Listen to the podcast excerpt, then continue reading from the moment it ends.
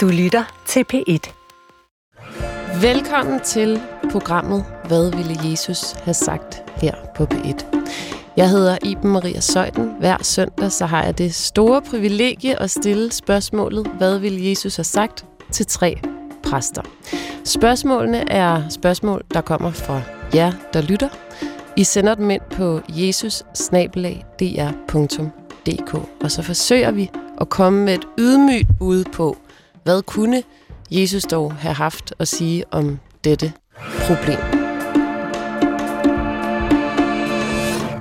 Vi skal vidt omkring i dag. Vi skal høre fra en lytter, som er meget i tvivl om, hvordan hun står med sin tro, fordi hun siger, hun tror, men hun kan ikke lide øh, tanken om Gud. Øh, så hvad vil Jesus sige til hende? Så skal vi tale med en mand, der mener, han har fundet koblingen på partipolitik og kristendom. Hans kone er bare uenig, så de har en hjemlig konflikt lige nu, som vi skal have hjulpet dem med at finde rundt i. Og så skal vi have et ret kompliceret og langt øh, spørgsmål fra en lytter, der har et etisk dilemma omkring sin mand. Velkommen til, hvad vil Jesus have sagt? I dag er Helene Reingård Neumann i studiet, som er hjælpepræst i Marmorkirken. Hej. Hej.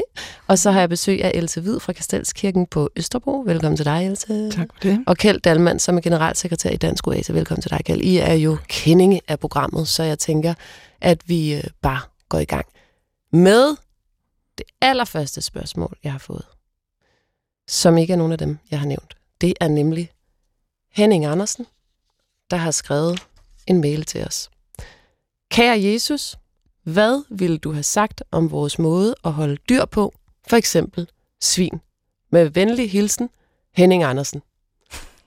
ja, så kort kan det gøres. Mm.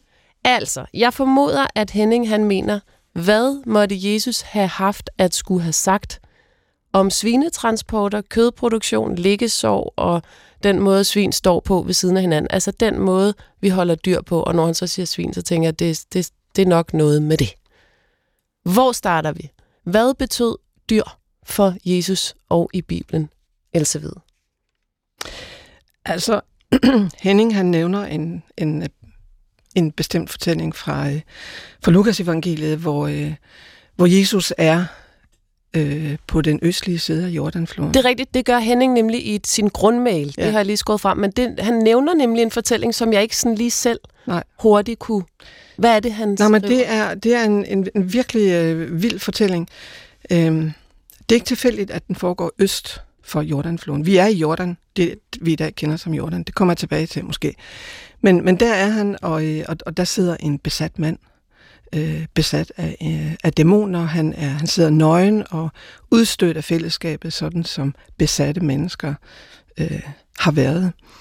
Øhm, og så, øh, og, og så møder Jesus ham, øh, øh, og han er ikke bare besat af én dæmon, men mange. Øh, dæmonen kalder sig legion, fordi at der er rigtig mange legi- øh, dæmoner i, den, i det her stakkels menneske. Øh, og så beder dæmonerne selv om at få lov til at fare i en flok svin, der går der, mm. hvor de befinder sig. Og øh, det tillader Jesus, og øh, dæmonerne farer i svinene, som kaster sig ud over en bjergkant. Værsgo. Og så er manden helbredt for sin besættelse, og vi møder ham senere, han sidder sammen med Jesus, nu ikke længere nøgen, men påklædt og i stand til at være sammen med andre mennesker. Det er en gåde, det er en gådefuld fortælling, ja, tænker jeg. Fordi det hvad det. blev, hvorfor skulle dæmonerne over svinene, og hvad, ja. blev der så, hvad blev der så af dæmoner og svin? Ja. Godt for manden. Super. ja. God slutning der, ja. men... Ja. ja. Altså, øhm, jeg, jeg tror, at, at hende han skal tænke den her øh, fortælling som, øh, altså svinene er en rekvisit her. Der ligger ikke, der ligger ikke et særligt syn på, på svin nødvendigvis. Altså, og, og øh, Jesus er jøde, og, øh, og, og jøder har, øh, har ikke hverken spist eller omgået svin, som var urene dyr. Men pointen er jo netop, at vi er uden for jødisk område. Vi er øh, øst for Jordan, så vi er i hedensk område. Og det er en pointe. Der har været svin der. De har holdt svin. De har spist svin. Nu far dæmonerne i dem. Der ligger ikke et syn på svin i det. Der, mm. der ligger nogle andre ting. der ligger for eksempel en, en, øh, altså en, en kontekst hos Lukas, som har henvendt sig til ikke-jøder og til såkaldte altså hedninge, som Mm. man så kalder de mennesker, der ikke har været ikke-jøder. Det er første gang i fortællingen, at Jesus er hos hedninge. Og det er en fiasko, de beder ham faktisk om at stikke af her. De bryder sig ikke om den her øh, episode. Men senere kommer Jesus tilbage til samme sted, og så, og så begynder det. Lukas er en hedningeapostel, Mm. så han har også haft den hensigt. Må jeg lige spørge, når der er den udvikling i det, at det først ikke er en succes, at Jesus be- ja. øh, omgås med hedninge, og dernæst så kommer han tilbage. Når man kigger på, hvordan Bibelen ligesom, eller hvordan teksterne er skrevet og samlet, er der så en, kronolo- en kronologi i det? Har man vidst, at oh, det her plot, det følger vi op på senere, eller er det så bare senere, så kommer den næste tekst, som så var anderledes end den første? Helt klart, det er lagt til rette, Okay, sådan at der er en fortælling. Lukas har ville noget. okay, okay. Kjeld Dalman, hvordan så man på øh, dyr og øh, dyrs sjæl, og øh, hvor meget og hvor lidt respekt man skulle have for dyr dengang kontra nu? Altså man kan sige, det vi mest ved om det fra jødisk tradition, vil vi have fra lovene i Gamle Testamente. Og der er både der er en hel masse love i, i den gamle Moselov og bestemmelser. Øh, og en af dem var så det her med, der står i Moseloven, at, øh, at, at de ikke måtte omgå svin. Det er jo der, det kom, at det var urent. Og man ved jo ikke helt hvorfor. Man kan forestille sig, at, de, øh, at det simpelthen var en, en hygiejnisk ting. Øh, og man kan forestille sig, at det var fordi, at de kanadiske, ved vi, de kanadiske, de havde det som et helligdyr, ligesom koen er i Indien. Så det, vi ved ikke helt, hvor, hvor kom den, den forestilling fra, som vi har i, i Moseloven. Så det var, det var en tradition, så jeg, jeg er egentlig enig med Elsie. Det har ikke nogen som sådan særlig pointe her, at det lige var dem. De er Okay, en rekvisit. så ja, hovedfokus Ja, ligger på den ja. mand, der Men- bliver rask fra sin Men der er mange, ting, mange spørgsmål, vi kunne stille til Jesus, og det, på den måde er det et godt spørgsmål. hvis Det kan vi ikke sådan, Jesus sagde ikke meget bekendt noget eksplicit om dyr. Men man kan mere sige, at der er at det syn på skabelsen, som han også havde som jøder, som vi også finder omkring øh, Jesus, øh, der ligger jo en, i hvert fald også i hele kirkens tradition, en respekt for skaberværket. Mm. Men jeg kan ikke sådan lige tage et, et, bestemt sted fra Jesus frem. Man kan bare mere sige, det er måske en virkningshistorie, det jeg har haft. Og, og omvendt har kirken jo også nogle gange været, været, været skyld i, at det blev nedtonet, den respekt for skaberværket. Mm, er der stor forskel på fugle og svin, når man kigger på Bibelen? Det indtryk får jeg lidt, Helene, at fuglene de er sådan nogle forbilledlige størrelser, som Altså- flyver ubekymrede, og så svin, det er nogen, der skal fare dæmoner i, åbenbart. Ja, altså, vi har jo den her tradition med, ånden viser sig som en due, og derfor er øh, f- ja, duen i hvert fald, eller det kan godt være alt flyvende, øh, har på en eller anden måde en mere himmelsk forbindelse, tror jeg, man kan sige. Øhm, ja, og så jeg er meget enig med jer to øh, i jeres betragtninger til det her spørgsmål, og jeg t- har egentlig bare lyst til at sige sådan en afsluttende kommentar i forhold til, vi må hele tiden huske, når vi i dag læser de her tekster og prøver at udlede noget af dem, at de er blevet til i en verden, der er så anderledes øh, end vores. Og altså, øh, man kan også diskutere, nu nævner du skabelsesberetningen, Kjeld, altså der er jo mange, der får det galt i halsen. Øh, det er det allerførste, der står i det gamle testamente, nemlig skabelsesberetningen, hvor der står, at mennesker skal herske over øh, havets fisk og så videre. Og- Himlens fugle. Ja, Ja. Øh, og hvad betyder herske? Betyder det, at vi er finere end dyrene? Øh, og hvis man går tilbage og kigger på det hebraiske ord, så kan man egentlig også godt oversætte det med at have tilsyn med. Mm. Og det betyder altså noget andet. Øh, og det synes jeg måske godt, man kan drage ind i det nye testamentes verden.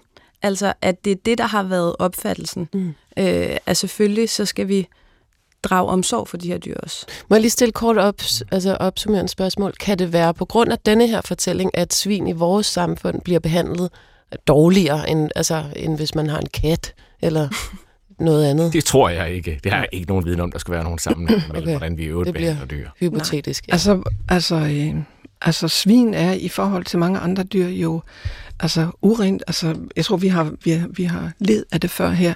Altså, køer dufter godt, det gør svin ikke. Mm. Fugle er søde, hunde er søde, katte er søde. Mm. Ja, svin kan også godt være søde, men, men der er noget ved svin. Og så jeg, jeg tror Mm. ikke, der, der er ikke Svin. sådan, der er stakle svin. Der er ikke, der er ikke bibelsk belæg for, at vi ikke bryder os om svin. Det er ikke Bibelens skyld. Det kan Nej, vi dog tror ikke. Du lytter til, hvad vil Jesus have sagt på P1 i studiet med mig, Helene Reingård Nøgman, Else Hvid og Kjeld Dalman. Skriv ind til jesus hvis du har et spørgsmål, som du gerne vil høre, hvordan Jesus muligvis, med meget lille sandsynligvis, øh, sandsynlighed vil have svaret på. Altså, vi kan jo ikke.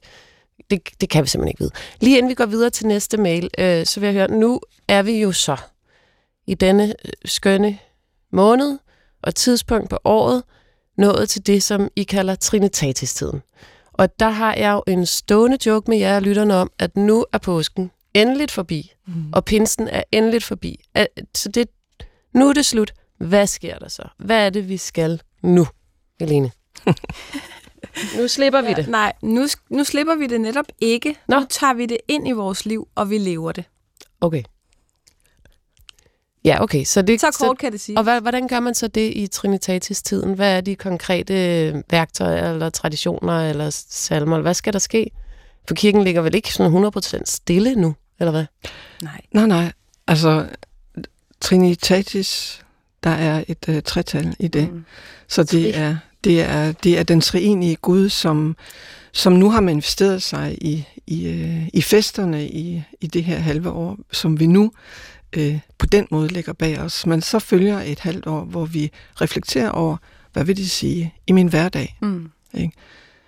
Hvordan, øh, hvordan øh, Altså, hvor, hvor, hvor findes Helligånden? Hvordan manifesterer Helligånden sig? Hvordan, øh, hvad er forholdet til Gud? Hvad er forholdet til Jesus? Hvordan, je, hvad, hvad, hvad siger Jesus? Hvad gør Jesus? Det er i virkeligheden rigtig meget det. Okay, og hvis man nu kunne tænke sig at omsætte det til sit liv derhjemme, hvilke mm. spørgsmål kunne man så stille sig selv her hen over sommeren? Jamen, altså hver eneste søndag, vil jeg sige, har en fortælling, mm. øh, som, som afføder nogle nye spørgsmål. Der er ikke et spørgsmål, som følger den her Trinitatis-tid. Det er, øh, altså på søndag vil du inviteres eller ej, og øh, sidste søndag var det øh, denne her tid og tiden efter øh, dødsriget og sådan nogle ting. Ikke? Hver eneste søndag giver dig en mulighed for at reflektere øh, de store spørgsmål og din egen placering. Og da du så sidst holdt din prædiken, hvad var det så for et spørgsmål?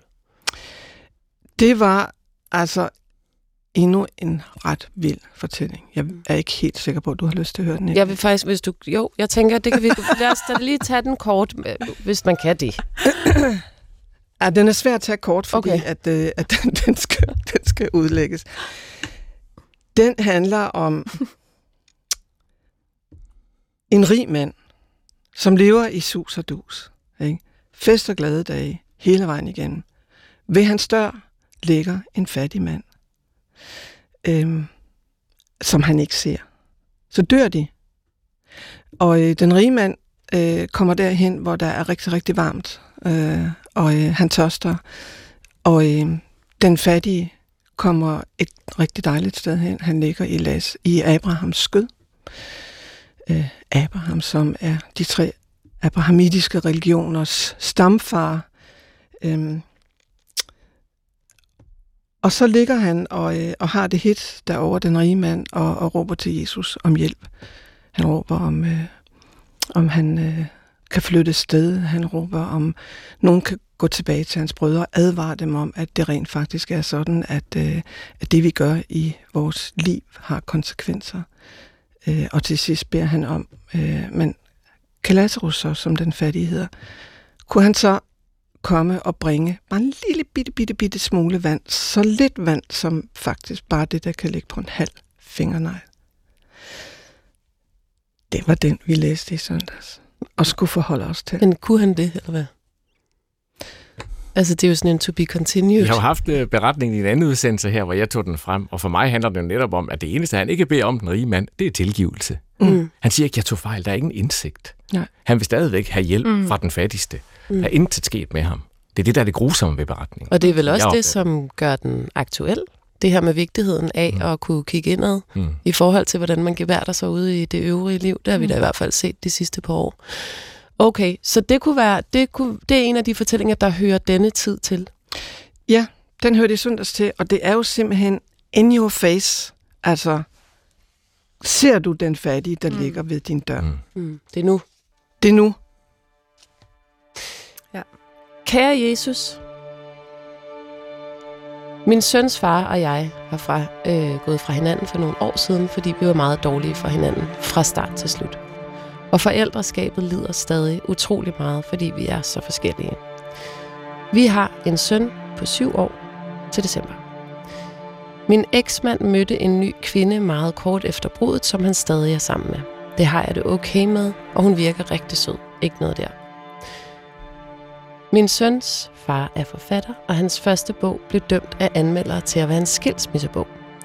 Bogen blev til, imens vi var sammen, og jeg læste med, mens historierne blev til, og var enig i udlægningen. Jeg kunne og kan stadig leve med den del af hans tekster, som handler om os, fordi vi var to om at være i forholdet, og det her var, skråstreg er, hans historie også. Undtagen et enkelt kapitel, som var en til en om min fars dødsleje. Min eksmand citerede mine ord og beskrev rummet, som det var. Dengang bad jeg ham mange gange grædende om ikke at tage det kapitel med, men det kom med, og jeg har aldrig kunne slippe den vrede. Det er utrolig grænseoverskridende, at den tekst er ude blandt offentligheden. Ikke kun for mig, men også for resten af min familie. Jeg bliver stadig vred, når jeg tænker på det og taler om det. For nylig udkom han med en ny bog, og jeg bliver fuld af vrede igen. Han skriver om fædres rettigheder, og for et halvt år siden skrev han en besked til mig, hvor han informerer mig om, at han flytter til Malmø med sin nye kæreste. Derefter kan han kun have vores søn hver anden weekend. Derfor bliver jeg fyldt af vrede igen, fordi han udtaler sig om fædres dårlige rettigheder, alt imens han selv flytter væk fra sin søn. Og det fylder nu igen i mit hoved, og jeg er rasende på min søns vegne. Mit dilemma kommer her. En dag satte jeg mig ned, og pludselig skrev jeg mine følelser ud, og det blev til digte, hvor jeg rimer. Det er ikke noget, jeg nogensinde har kunne finde ud af før, og det var slet ikke min hensigt.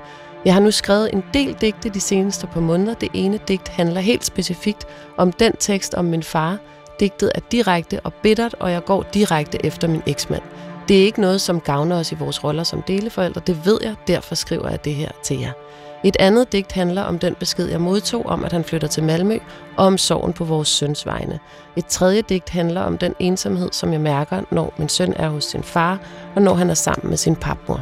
Kort sagt, indholdet er lidt det samme som min ekses tekster. Jeg er vred, fordi jeg synes, han er en hyggelig, men hvis jeg selv vælger at udgive mine digte, er jeg jo også en hyggelig. Men jeg står ved det i et af mine digte. Min følelse handler om vrede, om bitterhed, om hævn, om at tage mit ord – jeg ved udmærket godt, at følelserne er irrationelle, og det er nok også er fanget i den vrede. Men omvendt så har jeg først nu kunne bearbejde den vrede. Det er først nu, jeg har fundet den kanal, som gør, at jeg kan få adgang til det på en anden måde, end for eksempel ved at gå i terapi. Når jeg præsenterer det her for mine venner, så smiler de og synes, det er fedt, og det skal udgives. Men jeg har ikke lyst til at skade vores forældres samarbejde, og jeg er bange for, at det kan gå ud over min søn. Spørgsmålet er, hvad vil Jesus sige til de her følelser, som handler om vrede, bitterhed og hævnlyst? Det er jo ikke næstekærligt, det ved jeg allerede, og derfor er jeg så meget i konflikt om, hvad jeg skal stille op med de digte. Men jeg har så meget lyst til at udtrykke mig og til at tage til genmæle. Hvad vil Jesus have sagt? Det her er programmet, Hvad vil Jesus have sagt? Og den her mail, jeg har fået ind fra en lytter, har jeg ændret og redigeret i, så den er ukendelig. Øhm, så meget, som det nu kunne gøres. Allerførst vil jeg sige, det som jeg synes er spændende i den her mail, for nu at hive den ud af den konkrete parforholdssuppedags. Det er hensynet til sig selv over for hensynet til andre, måske mere præcist beskrevet, autenticitet over for strategi. Altså, man vil i mm. løbet af sit liv gentagende gange blive placeret i situationer, hvor man står i et dilemma mellem at lytte til sig selv og være tro mod sig selv passe på andre, altså handle for andres skyld. Hvor skal vores lytter, hvor ville Jesus sige, at vores lytter skulle kigge hen, Kjeld Dahlmann? Jamen, jeg, jeg, jeg faldt også over øh, det her udtryk, at jeg har ikke lyst til, at vreden skal fylde mig. Og, og spørgsmålet går jo også på, hvordan håndterer vi vrede, bitterhed og hævnlyst? Og det er jo et almen tema. Så selvom der er en meget specifik og måske speciel situation her, så tænker jeg, der er, der er et helt tema der for et menneske. Og det første ord, jeg kommer i tanke om, er faktisk ikke et Jesus-ord, men et Paulus-ord, der også findes i det gamle testamente, hvor der står, bliv blot vrede, men synd ikke. Og det har jeg tit mediteret over. For det giver jo plads til vreden som en legitim følelse. Den, og, og, og der tror jeg også, der står et sted i brevet for lytteren, at mm. det, jeg ved godt, det er irrationelt, tror jeg, ved godt, mm. jeg skriver. Sige ja, men det betyder ikke, at det ikke fortæller noget virkeligt. Mm. Altså, det kan godt ske, at følelser er irrationelle men de fortæller noget om, hvad der er på spil for mig, og måske en grænse, der er blevet overskrevet og jeg er såret.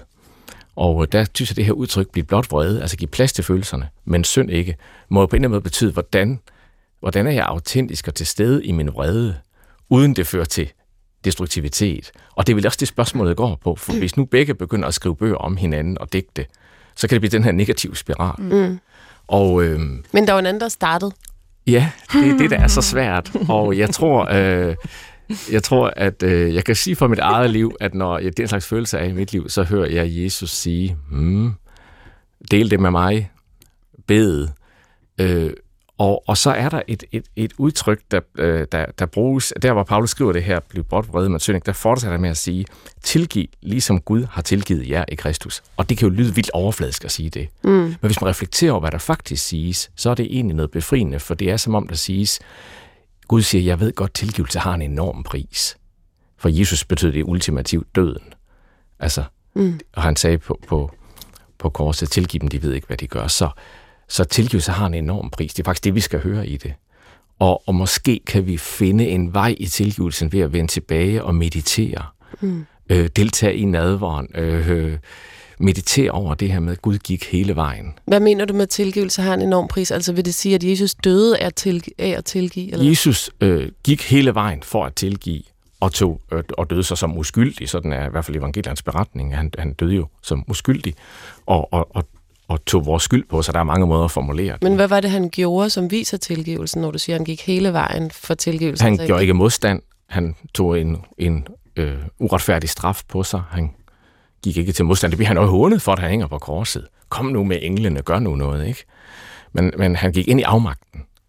Og der kan vi måske finde håb til selv at gå den vej. Men man skal være meget forsigtig, hvis, hvis jeg sad og talte med den her lytter, ville jeg lytte meget grundigt, for mm. det er meget svært at tilgive. Det, er- det er noget, jeg godt lige ved, fordi det ved jeg er vigtigt for dig, Kjeld, og lige sige, at der er stor forskel på det, der hedder sjælesorg, s- samtaler, og så på at formidle, hvad vil Bibelen have sagt, hvad vil Jesus have sagt om det her. Det er to forskellige discipliner. Ja, man kan mm. sige, at, at det hænger forhåbentlig sammen, fordi sjælesorg er mere end psykologi, men jeg, du, du, du refererer nok til en samtale, vi havde, hvor, hvor, hvor jeg sagde, et af, et af dilemmaerne ved spørgsmålet for lytterne er jo, at man som præst mm. jo aldrig...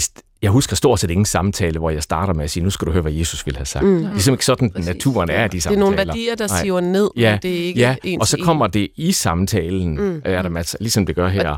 Så det er jo bare et vilkår for Det programmet. er et vilkår for programmet. Det er også det, der gør det både svært og spændende, Ja. tænker jeg, at I skal I forsøger både at tage hånd om lytteren, mm. men samtidig også formidle mm.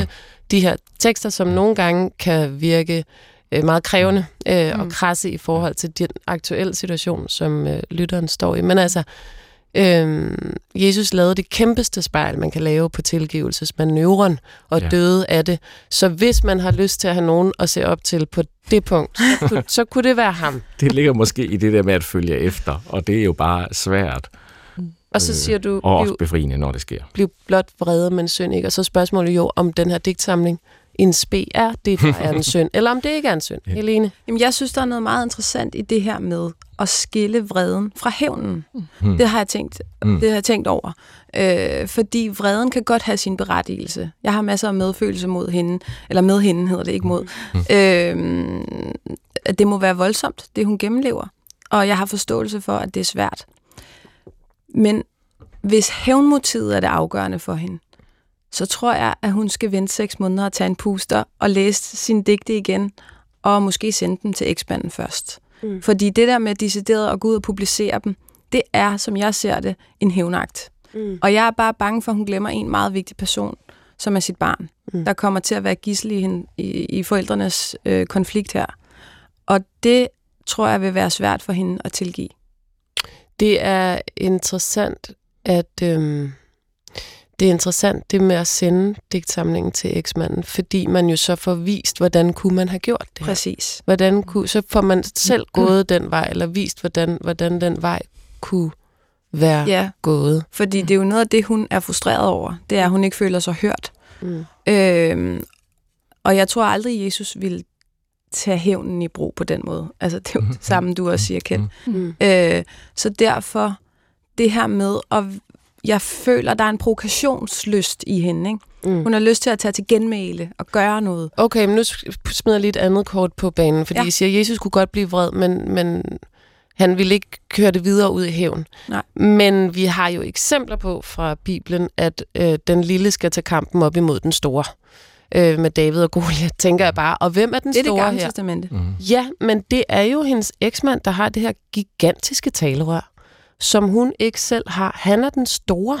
Han er den, der har størst øh, udtryksmulighed, og hun er den lille bitte. Mm. Er der ikke også altså, noget i det med at, at turde stille sig op imod den store, mm. hvis man nu lige kigger væk fra det oplagte hævnmotiv, mm. Helene? Nej, men jeg vil også bare sige, altså der er noget interessant på spil her, fordi der er også noget med, jeg har lyst til at sige noget om kunst generelt. Der er skabt enormt meget kunst ud af vreden.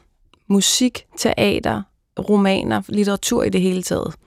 Og der er noget med at stille sig selv spørgsmålet, hvad er størst? Er kunsten størst, eller er mennesket størst? Øh, og hvis hun har lavet noget, et stykke kunst, altså et kunstværk i sin digtsamling, som er til gavn for andre mennesker, som kan hjælpe, så synes jeg, at øh, hun må sende det til folk, der har forstand på det, har det her værk sin mm. berettigelse. Øh, og så må man tage udgangspunkt i det. Ja, for men, så hjælper det nogen. Det er jo også et bibelskud. Altså, så ja, er det jo men sådan, samtidig tror jeg, Jesus altid vil sige mennesket først. men det, hvis mennesket er den, der læser det. Ja, Det kommer an på, hvem mennesket så er i denne sammenhæng. Du lytter til, hvad Ja. vil Jesus have sagt på B1. Vi er i gang med at finde rundt i en mail fra en kvinde, der har lyst til at udgive en digtsamling om sin eksmand, fordi han har lavet en bog om hende og deres skilsmisse og hendes fars dødsleje. Men også fordi hun faktisk føler, at hun har skrevet noget super godt. Mm. Else Hvid. Nå, men altså til de spørgsmål om øh, den, den lille mod den store, ikke, så kunne det jo også handle om, hvad er det så for et, øh, hvad, er det, hvad er det for et våben, hun tager i brug? Ikke? Skal hun gøre det, han gør? Mm. Øh, kaste, kaste det der efter ham, ikke? Og jeg tror godt, hun ved, hvad hun skal. Mm. Der er det der sted i bjergprædiken, hvor Jesus siger, øh, øh, øh, hvis nogen slår dig, så vend den anden kind til. Ikke? Og det er jo tit, tit blevet brugt som sådan et, ja, come on, altså skal vi være sådan nogle naive fjolser, som, øh, som, som bare altid lader os slå på og, og vender den anden kind til. Men man kan jo vælge at tolke det også som en opfordring til en gang imellem at altså, take the moral high ground, altså Mm. tage den moralske overhånd og gøre noget andet. mm. Ikke? Kæmpe, kæmpe med ham, eller kæmpe med, med, med den her situation, øh, med nogle andre midler. Og det kan godt være, at, øh, at det kan være at, at gå væk fra, fra præcis det her. Ikke? Mm. Det kan også være, at den kunstneriske værdi bliver hø- højnet af det. det, det nu, nu er vi lidt væk fra Bibelen, men tænk, hvis hun udgiver det om 10 år, og så med et efterord af ham, forord og efterord af Mm. ham. præcis. Wow, det er da Mm. også et værk, man gerne Mm. vil læse. Mm. Så det behøver jo ikke nødvendigvis være enten eller. Og så er hun jo i den, øh, altså som Elina også siger, hun er jo i en situation, som rigtig mange øh, kvinder eller mennesker er i, især i vores tid, hvor, hvor den autofiktive litteratur mm. Er kæmpestor. Mm. Der skrives den ene roman efter den anden, som handler om relationer, der er gået i stykker. Og det er kendte eller mindre kendte mennesker, som skriver. og der er altid nogen, der er nogen andre i de relationer, som, som ofte udstilles, og som ikke genkender sig selv i den mm. fortælling.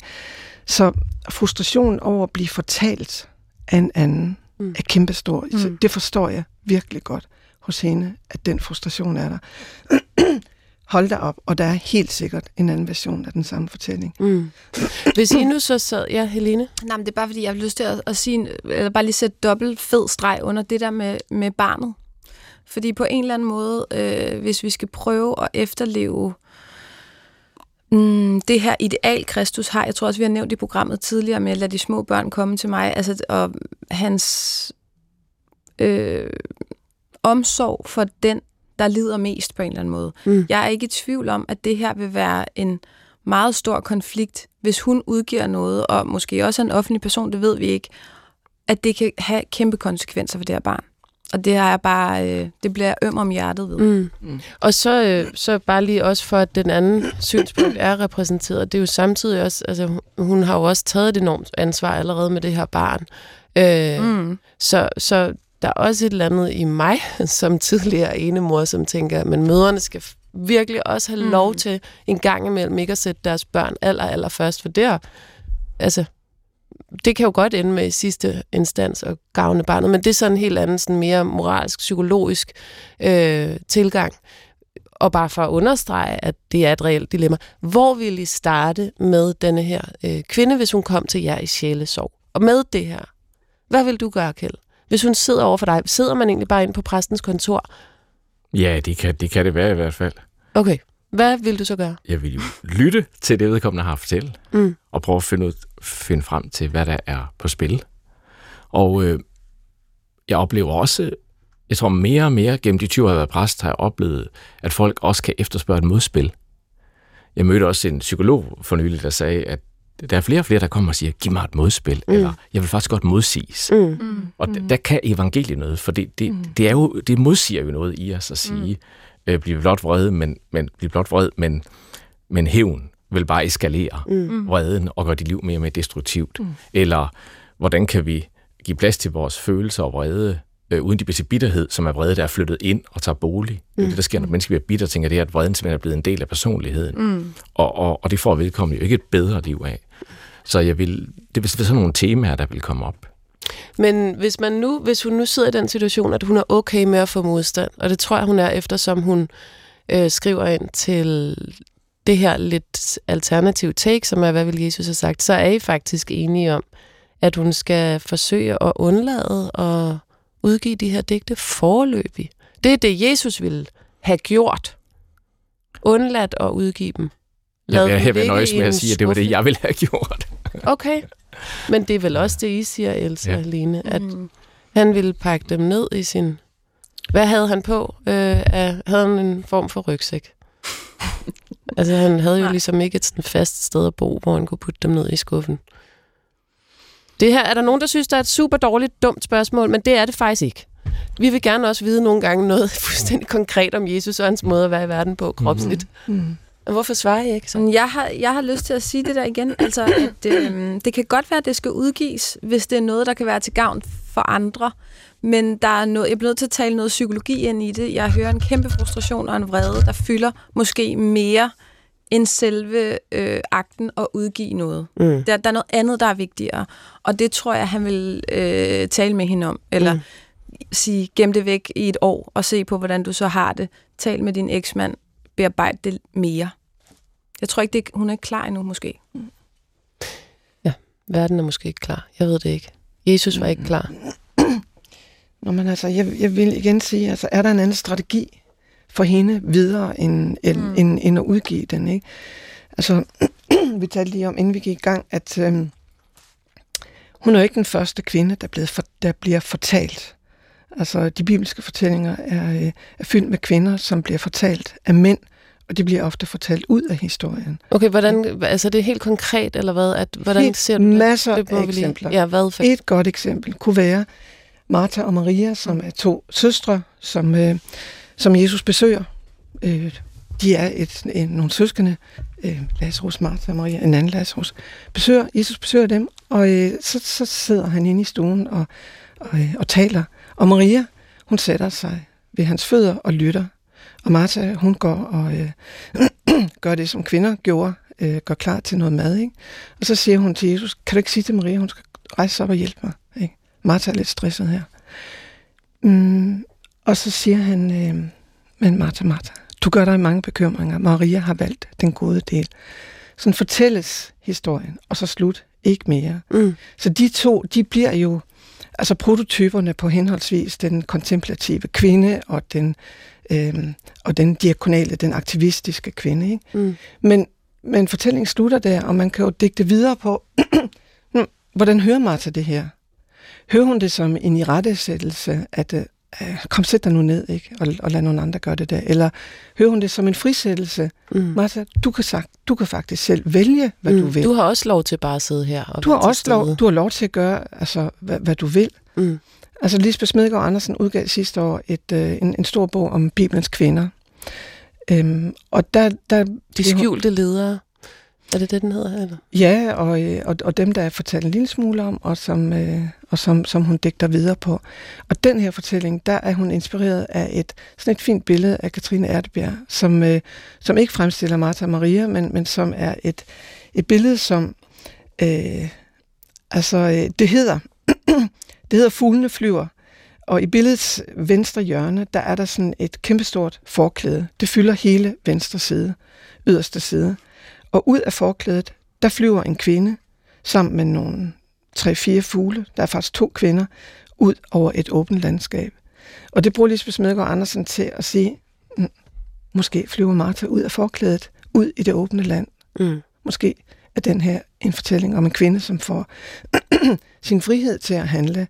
Og måske og det er det, jeg tænker, vores, øh, vores lytter, som har skrevet til os ind i det her, mås- måske skal hun tænke, hvordan, altså, hvad, hvordan forvalter jeg min frihed her? Mm. Hvordan, ja, hvor ligger friheden? Hvor ligger friheden for mig og mit mm. barn i det her? Hvordan kunne man kigge alternativt på en frisættelse? Hvordan ja. kunne der være en frisættelse, som måske var mindre konsekvensfyldt? Skal hun flyve ud af de der lidt hadfulde digte og et andet sted hen, eller... Ja, eller ligger, ja, hvor ligger ja. den flyvetur? Ja. Mm. Hvis ikke det skulle være de digte lige nu. Ja.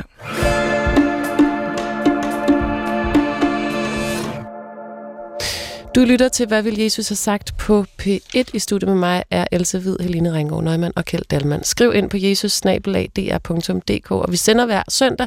Der er en masse mails, som skal nå at blive besvaret inden sommerferien. Det er jo altså sådan en ret vigtig ting for mig. Else, den der fortælling kunne jeg godt tænke mig på et tidspunkt også lige at dykke ned i, i forhold til sådan, gjorde Jesus i virkeligheden det, at han sagde, I behøver ikke være husmødre kvinder. Og så kom der de 2.000 år med husmøderi, før vi så fandt ud af, at det behøver vi faktisk ikke. Men det kan vi måske lige tale om øh, en anden god gang. Inden vi lige øh, kommer videre til den næste mail, som er interessant, kort og politisk, så vil jeg sige, nu er vi jo ved at øh, binde sløjfe på det her øh, år, øh, også for jer i kirken og for det her program, der hedder Hvad vil Jesus have sagt, som har kørt i nogle måneder nu, øh, siden januar. Hvad har været den største når I kigger tilbage på jeres øh, sæson i kirken, hvad har været jeres største oplevelse hver især? Hvad, hvad har, hvilken oplevelse ude i jeres arbejde har sat sig i jer, hvor I tænker, det er derfor, jeg er præst, eller det var vigtigt, at jeg var præst i min kirke. Nu er det noget andet med dig, fordi du arbejder i Dansk Oase, som er sådan en organisation, men der kan man vel også have gode oplevelser. Ja, jeg har jo stadigvæk nogle funktioner som præst, både som prædikant. Jeg havde faktisk en begravelse lige for nylig, og måske fordi den, den var for et par uger siden, så, så står den lige som det, det, det stærkeste moment hos et menneske, som øh, fravalg til sidst fravalg mere behandling og gerne ville øh, dø, og, og var helt overbevist om, at, at hendes liv var i Guds hånd, og, og hun skal hjem til Jesus, som hun sagde. Det gør meget indtryk. Så det var noget, hun sagde til dig? Ja. Det var hun bare ja, det var hun afklaret om. Ja. Og hvorfor gør det indtryk på dig som præst? Det er jo det med, at hvis troen er der, hvor vi er afmægtige og svage og, og skal se døden i øjnene, så, så kan den alting i mm. vores liv. Så du blev håbefuld på egne vegne, faktisk? Jeg blev bare inspireret og bekræftet endnu en gang. Ja, der kan troen noget. Det, det, det er et mirakel. Else, når du kigger tilbage? Du har jo bare, øh, altså, I har jo, det er jo det, man ikke rigtig altid ved heller, som, altså, I har jo tit utroligt travlt som præster, og man skal hele tiden være til rådighed, og man skal, øh, det, det er en arbejdsgang, der tæller alt lige fra stoleopstilling til øh, kalenderen, hvem skal vi have ud og holde oplæg, og øh, dåb og begrav, altså det er ligesom, hele paletten rundt i forhold til opgaver, når du kigger tilbage på det sidste halve år, siden vi mødtes i det her program. Kan du så komme i tanke om, hvad har været noget af det, der har gjort størst indtryk på dig? Jeg kan ikke, jeg kan ikke, øh, jeg kan ikke fortælle en enkelt ting. Altså i Kastelskirken øh, er der mange dåb og mange hvilelser, og vi har den sidste måned haft mange besættelser. Så jeg møder mange mennesker, og jeg har mange samtaler, og jeg har mange fantastiske samtaler om tro. Mm. Altså mennesker, som kommer til os, altså når de skal have deres barn døbt, eller når de skal vise, og som har en helt klar forventning om, at vi skal tale om noget vigtigt her. Mm. Altså, vi skal meget længere end bare, hvor skal vi holde festen. Mm. Det synes jeg er altså så spændende, og, øh, og så synes jeg jo helt grundlæggende, at man hver eneste søndag skal prøve at... Øh, altså, vi er hele tiden tvunget til at forholde os til de bibelske fortællinger og spørge, hvad siger det mig? Mm. Vi er hele tiden tvunget til at reflektere over, altså, hvad er det for et liv, vi lever? Øh, hvad er det for udfordringer, vi har som moderne mennesker i dag? Mm. Og, øh, og, og, øh, og, og hvordan, hvordan, hvordan spejles de i kristendom? Hvilke svar findes? Og det er jo så for eksempel sovnebørnene, som det hedder, som hjælper til, at man har den samtale med sig selv, kunne jeg forestille mig. Ja, og ens eget fuldstændig almindelige civile liv med mm. børn og mand og, øh, mm. og alt, selv hvad som præst til. kan man godt blive klogere, klogere løbende også af sit eget liv og blive i tvivl. Nu sidder jeg herinde og ligesom forsøger at give nogle mm. råd videre. Øh, Helene, hvad med dig? Jamen, øh, det er klart sådan lige umiddelbart. Jeg har også haft en bisættelse, det er så nogle måneder siden, det var tilbage i februar, der gjorde meget stort indtryk på mig, fordi det var øh, et familiemedlem, øh, og derfor så er der altid, ja, hvad skal man sige, der, der er jo altid mange følelser på spil. Mm, det er en dobbeltrolle. Ja, det er en dobbeltrolle, og derfor så var det et stort ansvar, og det var også et stort privilegie, synes jeg, at få lov til at tage den afsked. Øhm, men det var, nu sagde du det, Kjeld, og så vil jeg sige noget lidt andet. Altså, jeg er jo ikke fast præst på den måde. Jeg er engang imellem, øh, har jeg højmesser i Marmorkirken, men jeg har jo ikke sovende børn og konfirmander lige nu. Men jeg synes faktisk, det har været en ret stor oplevelse at møde folk, der lytter til det her program, og som kender mig. Øh, fordi jeg har været rørt over folk, der har haft ret mange reservationer omkring tro, og som tit har kigget på mig med et kæmpe spørgsmålstegn, og tænkt, hvad er det egentlig, der foregår inde i dit hoved? Ja, altså, det kan godt være, du er præster, det er Ja. fint nok og sådan noget, men, øh, Men hvorfor? det er noget, du gør derinde. Fint nok. Men skal vi ikke til at spise en middag og snakke om noget andet? Mm. Hvor jeg kan faktisk mærke, det er et kado til dig, Iben, for dit øh, initiativ og for at, at mm. gøre det her program muligt. Det, jeg har i hvert fald mødt nogle folk, hvor at det har gjort stort indtryk, og hvor at troen og det at tilgå eksistentielle spørgsmål har været øh, relevant på en helt ny måde. Mm. Og jeg har fået opringninger og mails og folk, der vil tale om, nå, men kan man se det her på den her måde, og nu forstår vi meget bedre og sådan noget. Det synes jeg har været helt fantastisk at møde. Om det er godt at høre, og så Ja. jeg imod den kan du, men vil faktisk gå så vidt som helt sjældent for mig, så at sende den direkte videre opad til idéersystemet, fordi de tog den her chance, Ja. Som jo ikke har været altså, fuldstændig lige til højre benet, i hvert fald, hvis man ser på den traditionelle formidling af kristendom.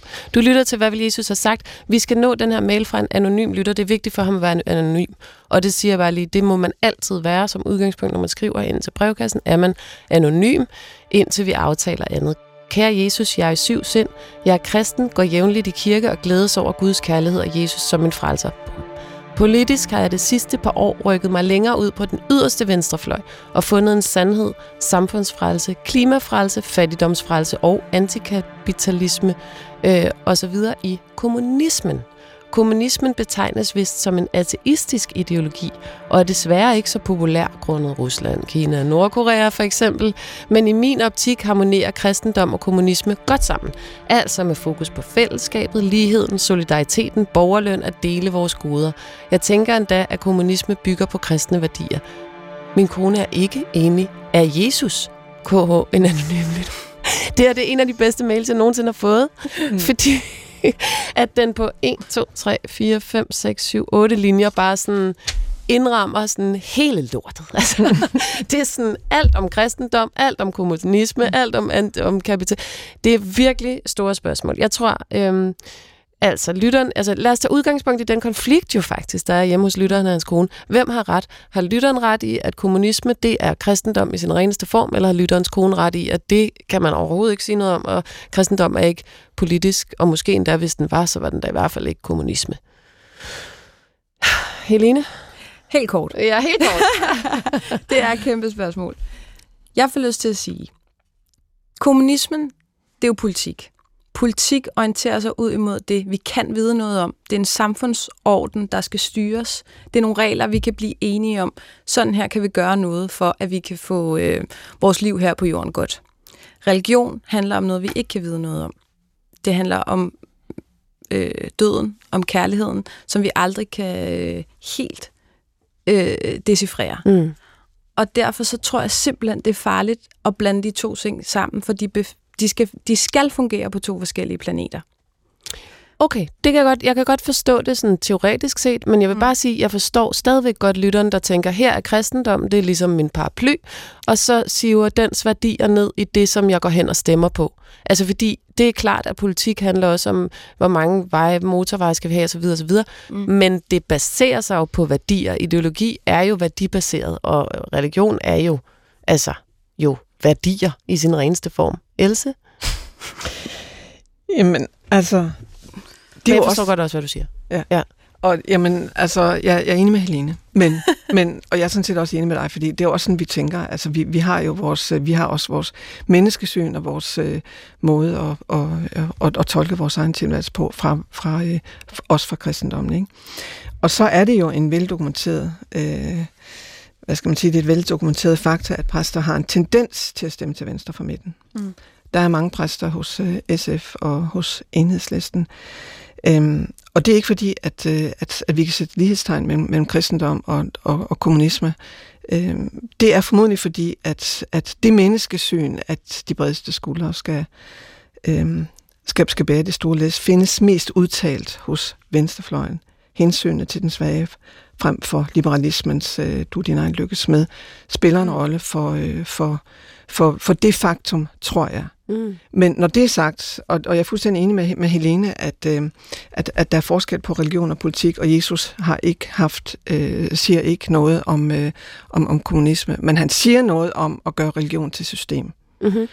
Så der er masser af eksempler på, at der, hvor folk troede, at nu havde de det hele i systemet, ikke? der mm. venter altid en syrlig bemærkning. Okay. Lige om hjørnet. Hvad kunne, mm. det være, hvad kunne det være, at Jesus mener om at gøre religion til system, som vel i praktisk tale betyder at gøre værdier til ren politik, hvis man nu skal følge lytterens terminologi? Mm. Jamen, altså skurkene i, i, i den her forbindelse i det nye testamente, det er jo altid de såkaldte skriftkloge og mm. fejserne. Og det vil sige, det er den tids teologer og præster og, og så videre.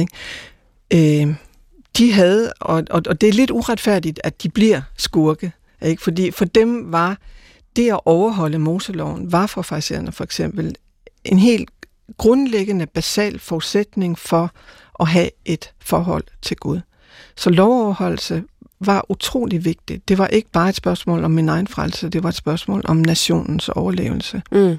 Men det Jesus hele tiden er efter, det er, når systemet, øh, når, når systemet undertrykker ja. øh, de svage. Der er et helt kapitel i Matteus evangeliet, som handler, hvor, hvor de får så mange skænd, mm. de her teologer, fordi at de svigter den fattige, fordi de svigter, de gør sig til af deres system, af deres embede og deres rigdom og deres ting og sager. Det er altså en meget hårfin balance, det her med at ramme det spænd, hvor man har sine værdier med sig i sin hverdag, uden at det bliver til system, uden det bliver til politik, kaldt Alman. Jamen, jeg, jeg synes, det var en meget spændende øh, mail, og øh, jeg kommer ikke til at imødekomme lytteren særlig meget, for der var noget, jeg synes er en uhyggeligt faktisk ved det. Mm. Fordi det, det, jeg godt kan lide, er jo, at vedkommende skriver, jeg glæder sig over Guds kærlighed og Jesus som min frelser. Fint. Men så står der lidt længere, nu har jeg fundet en sandhed. Mm. Mm, det, lige præcis. Jeg, jeg tror, at som teolog, der bryder jeg mig, når politikere, eller når folk i, i, i forbindelse med noget politisk bruger det udtryk, jeg har nu fundet en sandhed, så er der noget i mig, så, så rejser nakkehårene sig. Hvad hvis man mm. bruger det med religion? Det, det, er da, det, er da held, så det er da også mærkeligt, hvis man siger, nu har jeg fundet en sandhed. Nej, altså set ud fra et kristent øh, perspektiv, vil jeg sige, og et Jesus-perspektiv og et nytestamentet perspektiv, der skal man virkelig skille mellem det absolute og det relative. Mm. Og øh, Jesus lader sig aldrig lige præcis systematisere ind, ind, ind i... Mm. altså, han er, der er altid en kant over for alle. Han går ind i den ultimative afmagt. Mm. Og politik handler om magt. Ja. Og øh, så, så, så jeg, jeg vil godt starte med, altså, jeg tror, det vigtige for mig, det er at skelne mellem, at, at man kan ikke i et politisk system bruge sandhed som absolut begreb. Mm. Det, det, det, det betyder Men... ikke, at politik og tro ikke har en sammenhæng. Og det, det, kan jo, det vil jeg prøve at forklare på den her måde.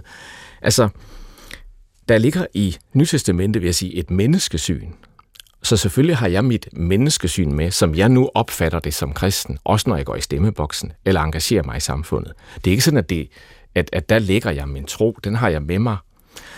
Men det, har, det viser sig for mig at se mere i vores samfund, ved at vi for eksempel har en meget stærk deling af magten. Vi har en meget stærk deling af magten. Det er så bøvlet med demokrati og mm. mange partier. Men det giver os jo en fantastisk deling af magten. Mm. Og det er for mig at se et indirekte præg for kristendommen. Den altså her selve demokratiet. Ja, øh, ja, i magtens deling. Og det er faktisk det, at vi har mange partier. Og alt det skal jo netop gøre, at ingen kan sige, at vi har sandhed. Ah, okay. Øh, men det betyder ikke, at man ikke kan have politiske øh, mærke, hjertesager. Det kan man godt. Jeg opsummerer lige, det er ikke, fordi du ikke forklarer det klart. Det er mm. bare kompliceret mm. øh, på en måde, tænker jeg. Men det, men det, som du siger, det er, at netop det, at der, at der ikke er et enkelt parti, der ligesom varetager magten og har sandheden, det er en udkrystallisering af det kristne, ja. den kristne måde at være på i verden, ja. hvor man hele tiden modarbejder den øh, ensidige magt. Så vil jeg sige, at Jesus siger jo, at træet skal kendes på det frugt.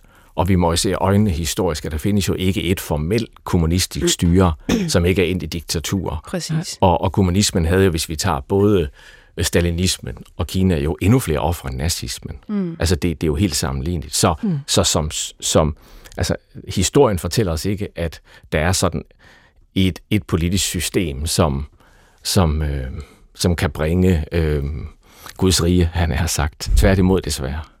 Okay, så det du siger til lytteren er, øh, hej lytter, det er ikke din overbevisning eller din øh, partipolitiske farve, der afgør, om du ligesom kan få sivet din kristendom ud i dit virke. Det er det, at du tror, at der er en sandhed. Om det så havde været højre eller venstre, hvor det nu havde ligget, det, at man tænker, nu er jeg landet i det sande, det er antikristent i virkeligheden. Hvis det knyttes til et bestemt politisk vinkel, og det skyldes jo menneskesynet, for der er jo to dele i det kristne menneskesyn. Der er det, at vi har skabt det Guds billede. Øh, og vi for eksempel har stemmeret. Altså den enkeltes stemme betyder noget. Det er jo også et præg for kristendom, vil jeg sige. Men øh, så er der det anden del af det realistiske menneskesyn, og det er jo, at vi jo er syndere eller brudte, eller, og det vil sige, lige snart jeg får magten i min hånd som politiker og som politisk menneske og som borger, mm. så kan jeg ikke varetage den kun for næstens skyld. Altså, det, der ligger et forbehold. Jesus siger for eksempel, giv kejseren, hvad kejseren sagde, Guds, hvad Guds er. Der fornemmer man ligesom, at Jesus sætter en grænse for det politiske, så at sige. Mm. Så hvem har ret, konen eller lytteren? Jeg vil sige, at, at konen har ret i, at der ikke er lighedstegn mellem en politisk sandhed og så Jesus som sandhed. Det er simpelthen, som Helena også siger, det to helt forskellige Og det er ikke noget, du bare siger, Kjeld, fordi der er faktisk en lytter, der har skrevet til mig, at han elsker dig, fordi han mener, du er højrefløjspræst. så han vil gerne have, at du er med i hver eneste udsendelse. så det er ikke noget, du bare siger, fordi at lytteren har ret i det. Jeg tror ikke, øh, øh jeg, jeg, det her har ikke lige noget med venstre og højrefløj, og det har noget at forhold mellem det politiske og det, og, og, og det religiøse, mm. og det man kunne kalde eksistens, mm. overbevisninger, trosforhold, og så det relative. Det er absolut det relative. Det skal man holde lidt adskilt. Kære lytter, hvis din kone siger, at det ikke passer, fordi hun siger, at sådan kan man ikke lægge det op, øh, kommunismen er ikke øh, kristen på den måde direkte, så er det simpelthen din kone, der har ret. Hvis hun derimod siger, at du har ikke ret mand, fordi at kristendommen er selvfølgelig blå, så har konen heller ikke ret. Enig. så vi venter på en opfølgning fra denne lytter omkring, hvad konen egentlig siger. Det kunne også være, at konen selv kunne skrive en mail ind, og hvad hendes argument er. Men nu har vi i hvert fald fået faktisk fuldstændig fastnavlet. Vi kan se det i Folketinget. Det er jo fantastisk. Vi har et Folketing, hvor vi formentlig alle partier vil kunne finde folk, der siger, jeg har en tro på Gud, og den inddrager jeg, eller trækker på, eller bruger mm. i mit politiske arbejde i alle partier. Mm. Det er jo et fantastisk billede på, at det er relativt det politiske. Mm. Og at kristendom siver ud i demokratiet helt konkret. Vi har altså en sidste mail, som vi bare lige skal nå, og det bliver virkelig stramt, så derfor så bliver det nok en mail, vi kommer til at tage op i næste program også. Kære Iben, præster og Jesus, hvad skal vi med Gud, hvis han alligevel er der og elsker os, eller hvad man nu mener, at Gud gør? Hvorfor skal jeg så tro på ham? Gør det overhovedet en forskel? Med hensyn til de mange mennesker, som tror, er det en ren tro, eller er det største delen, som også har en form for Guds erfaring? Jeg har for nylig gået fra at være søgende til at begynde faktisk at bede, for eksempel når jeg føler mig afmægtig og tynget af ansvaret som mor. Men at tro på noget så vanvittigt, som at der findes en Gud, det har jeg modstand på, samtidig med, at jeg længes, mm. hvis det bare er et trosystem, og jeg ikke kan få lov til at mærke Gud. Hvorfor så tro? Så frygter jeg, at det kan tage mig længere væk fra sandheden om livet. Så mm. hellere finde et andet trosystem, som er til for at forstå og se og føle, som for eksempel en af de mange psykologiske eller sociologiske fortællinger om det at være menneske.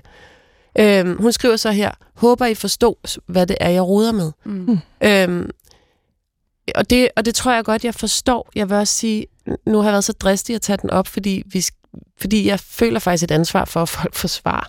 Men vi når ikke at blive færdige med det her. Men helt kort, øh, kan man godt både øh, kan man godt både ikke kunne lide tanken om Gud, og så samtidig være troende menneske, altså ved? Jeg tror, hun udtrykker øh, meget præcist den position, mange mennesker er i i dag.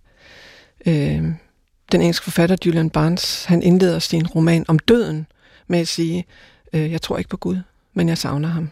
Hmm. Barnes er ateist, og øh, det er en meget, meget fin bog om, øh, om døden, hvor han reflekterer. Bogens titel er i øvrigt Nothing to be frightened of, og den er jo dobbelttydig.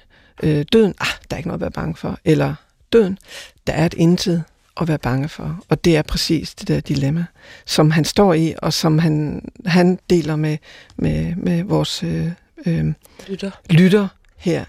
Så, så hun, hun, øh, hun er hun, hun er i den position udenfor og, og mangler noget, og, og kigger ind og stiller sine spørgsmål derfra. Den position deler hun, og, og den er jo øh, enormt interessant, og hun stiller nogle ret interessante spørgsmål. Findes ren tro, for eksempel? Ikke? Mm. Og øh, ja, man kan altså godt ikke tro på Gud, og så samtidig savne Gud. Ja, Helene. Jamen, jeg får lyst til at sige, måske skal hun gøre op med sit gudsbegreb. Mm. Måske har hun en fasttømret idé om, hvad Gud er, som skal revurderes øh, i forhold til, at Gud skal være noget bestemt. Jeg føler næsten, hun har taget kontrollen over, hvem Gud er. Ja, eller mm. nogen andre har gjort det, og så hun, hun skal overtaget det. det. Ja. Så hun skal lade det være åbent. Mm. Altså, i Johannes evangeliet har vi det her meget, meget berømte, kendte citat, hvor Jesus siger, jeg er vejen, sandheden og livet. Altså, hvis Gud er livet, hvordan, hvis hun bare tænker den sætning, mm, hvordan hvad, hvad gør det så i hende? Ja. Eller hvordan har hun det så? Jeg er vejen, sandheden og livet. Øh, kære lytter, øh, det var et absurd kort svar, men til gengæld ret brugbart. Skriv ind til mig på jesusnabelag.dr.dk og fortæl, hvordan øh, oplever du den næste uge, hvis du tænker, Gud som værende blot livet. Er der så mindre modstand? Er der mere plads til dig i din egen tro? Helene Reingård Nøgman, Else Hvid og Kjeld Dalman. Tusind tak, fordi I havde lyst til at være en del af øh, programmet i dag. Tak til producer Christoffer Reif, Rauf Heide, og du kan gå ind og melde dig som abonnent eller hente tidligere udsendelser på DR Lyd. Hvad vil Jesus have sagt? Tak fordi du lyttede med.